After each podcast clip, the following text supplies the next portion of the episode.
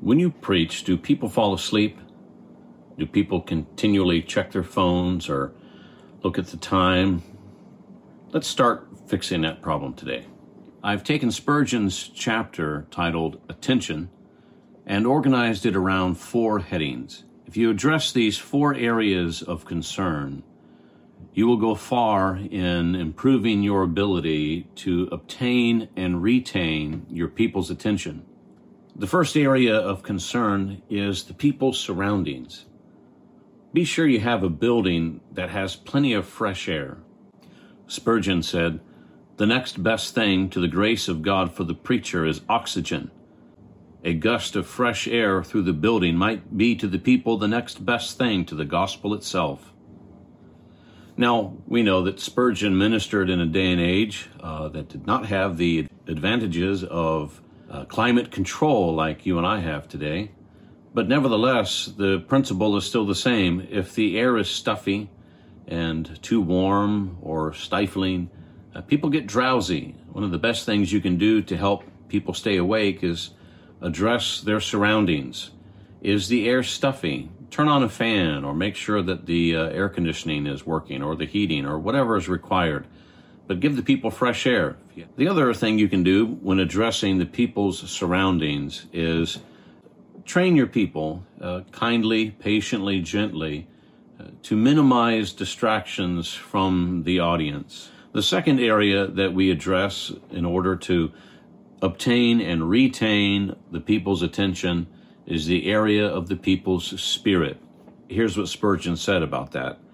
If you want to have the attention of your people, to have it thoroughly and always, it can only be accomplished by their being led by the Spirit of God into an elevated and devout state of mind.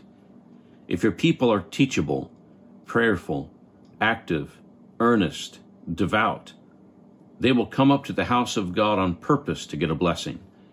They will take their seats prayerfully asking God to speak to them through you. They will remain on the watch for every word and will not weary. They will have an appetite for the gospel, for they know the sweetness of the heavenly manna, and they will be eager to gather their appointed portions. You see, a man who preaches the Bible to a spiritual congregation doesn't have to fight for their attention because they have been taught and they have grown in grace to know how to behave themselves in the house of God, how to come to listen in faith, and how to purposefully give their attention to the preacher as he gives them the word.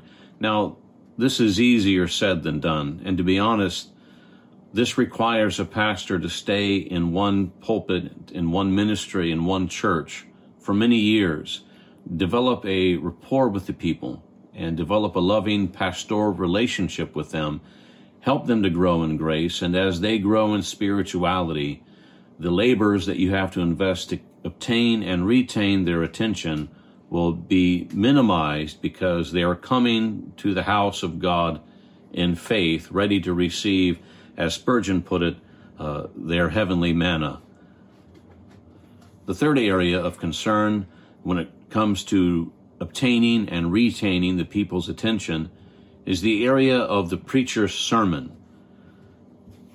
Spurgeon tells us when we preach, if you want to have the people's attention, that you should say something worth hearing.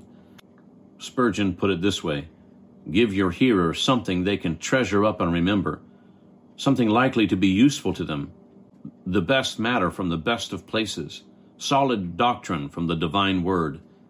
Give them fresh manna from the skies. Give them something striking, something that a man might get up in the middle of the night to hear, and which is worth his walking fifty miles to hear. You are quite capable of doing that. Do it, brethren, do it continually, and you will have all the attention you desire. About the preacher's sermon and the construction of that sermon, organize your sermons in a, a way that is easy to listen to. What I mean is, don't ramble about, but let your folks know that you have main points or headings, that you have uh, your sermon organized into divisions. In another place, Spurgeon recommends that we should announce to our people how many points we have in our sermon. It's easier to follow a man if you know where he's going. And so the people will be naturally more attentive if they know about how many points to expect in the sermon. And if you tell them right away what the divisions are, it just makes it easier for them to listen for the next 30 to 40 minutes. About your sermon, do not have a long introduction. And I must confess that I have noticed that I uh, make this mistake more often than I should.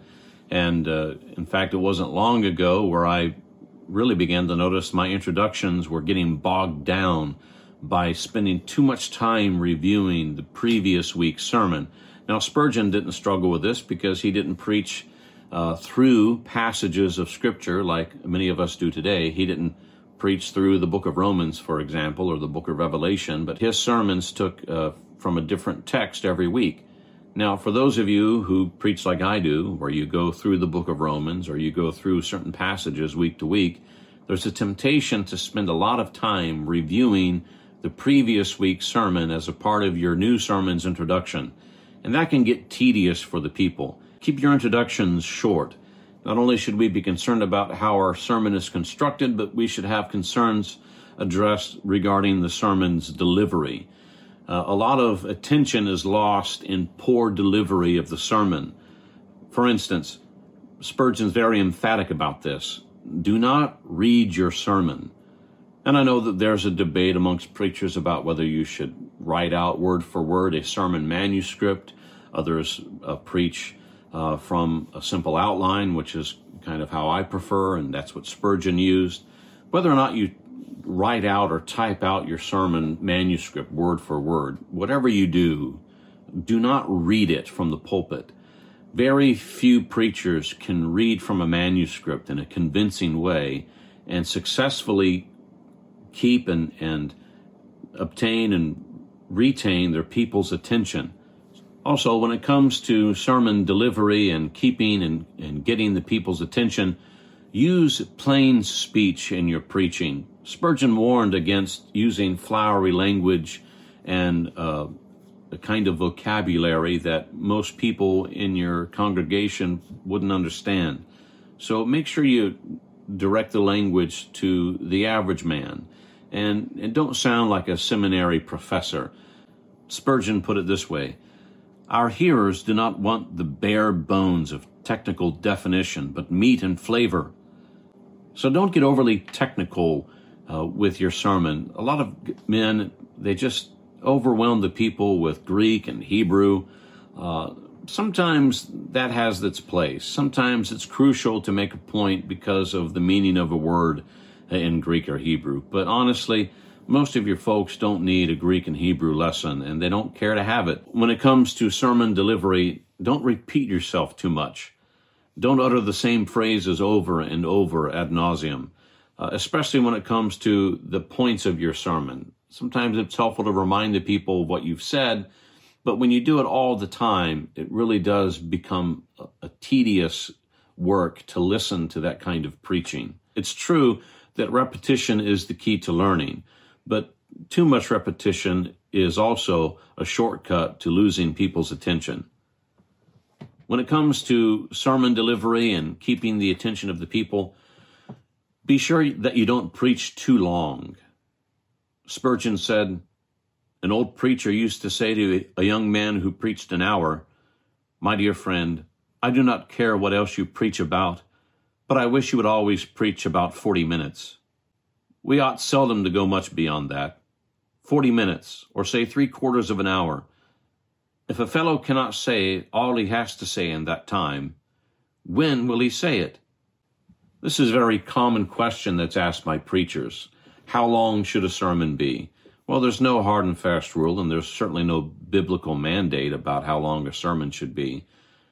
Spurgeon believed that it was wise to not go beyond 45 minutes. We can all be good preachers, but we can all be brief. And if you fear that maybe you're a tad boring, maybe uh, you're afraid that folks might find you a little bit dry, then the first thing you should do is work on being brief. And the style and the, the eloquence and the ability will come later. Also, when it comes to sermon delivery, Spurgeon advocates using the element of surprise. Here, Spurgeon mentions the homiletical tactics of a man affectionately called Father Taylor. Father Taylor was a famous Methodist preacher who ministered to the sailors of Boston. Father Taylor was renowned for his near poetic style of preaching and his ability to keep the most brackish sailors' attention. When Spurgeon encourages that we emulate Taylor, he means that we should not say things the same way all the time. For example, Spurgeon says, If you have already said salvation is all of grace, do not always add, and not by human merit, but vary it and say, Salvation is all of grace. Self righteousness has not a corner to hide its head in. So by using the element of surprise, we say the same truths, yes, but we say them differently. And that way it keeps the people's attention and gives them something to think about. When it comes to sermon delivery and keeping the people's attention, be sure to use the appropriate pause for effect. It's easy for the familiar cadence of the preacher's voice to begin to almost act like a lullaby to the people and to cause them to nod off into sleep. Sometimes a little silence goes a long way in keeping the people alert. The fourth area that we should address when it comes to obtaining and retaining the people's attention is this area of the preacher's spirit. Be sympathetic with your people. When they come to church, they're coming from a life that was lived in the world, from a life hectic with pressures at work, family turmoil, financial strain. They have difficulties, and it's not fair for us to expect them to sit on the edge of their seat every week waiting to hear some great word from us. They have hearts that are hurting. They have burdens to bear. It's difficult for them to put everything out of their mind and listen to you for the next 30 to 45 minutes.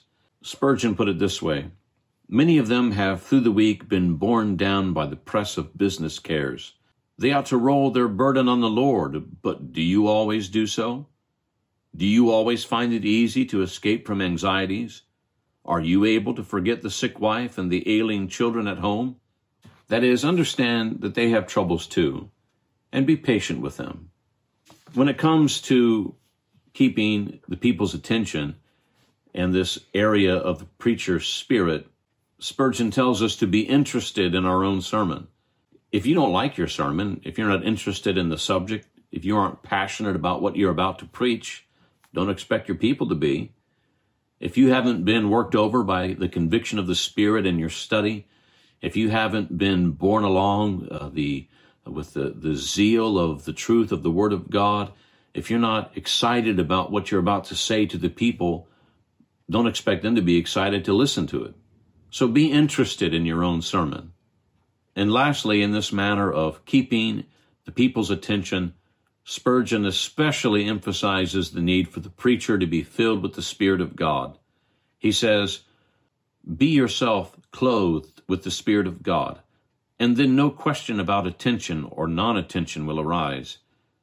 Come fresh from the closet and from communion with God, to speak to men for God with all your heart and soul, and you must have power over them. Supernatural power must be your reliance. We say to you, perfect yourselves in oratory, cultivate all the fields of knowledge, and make your sermon mentally and rhetorically all it ought to be.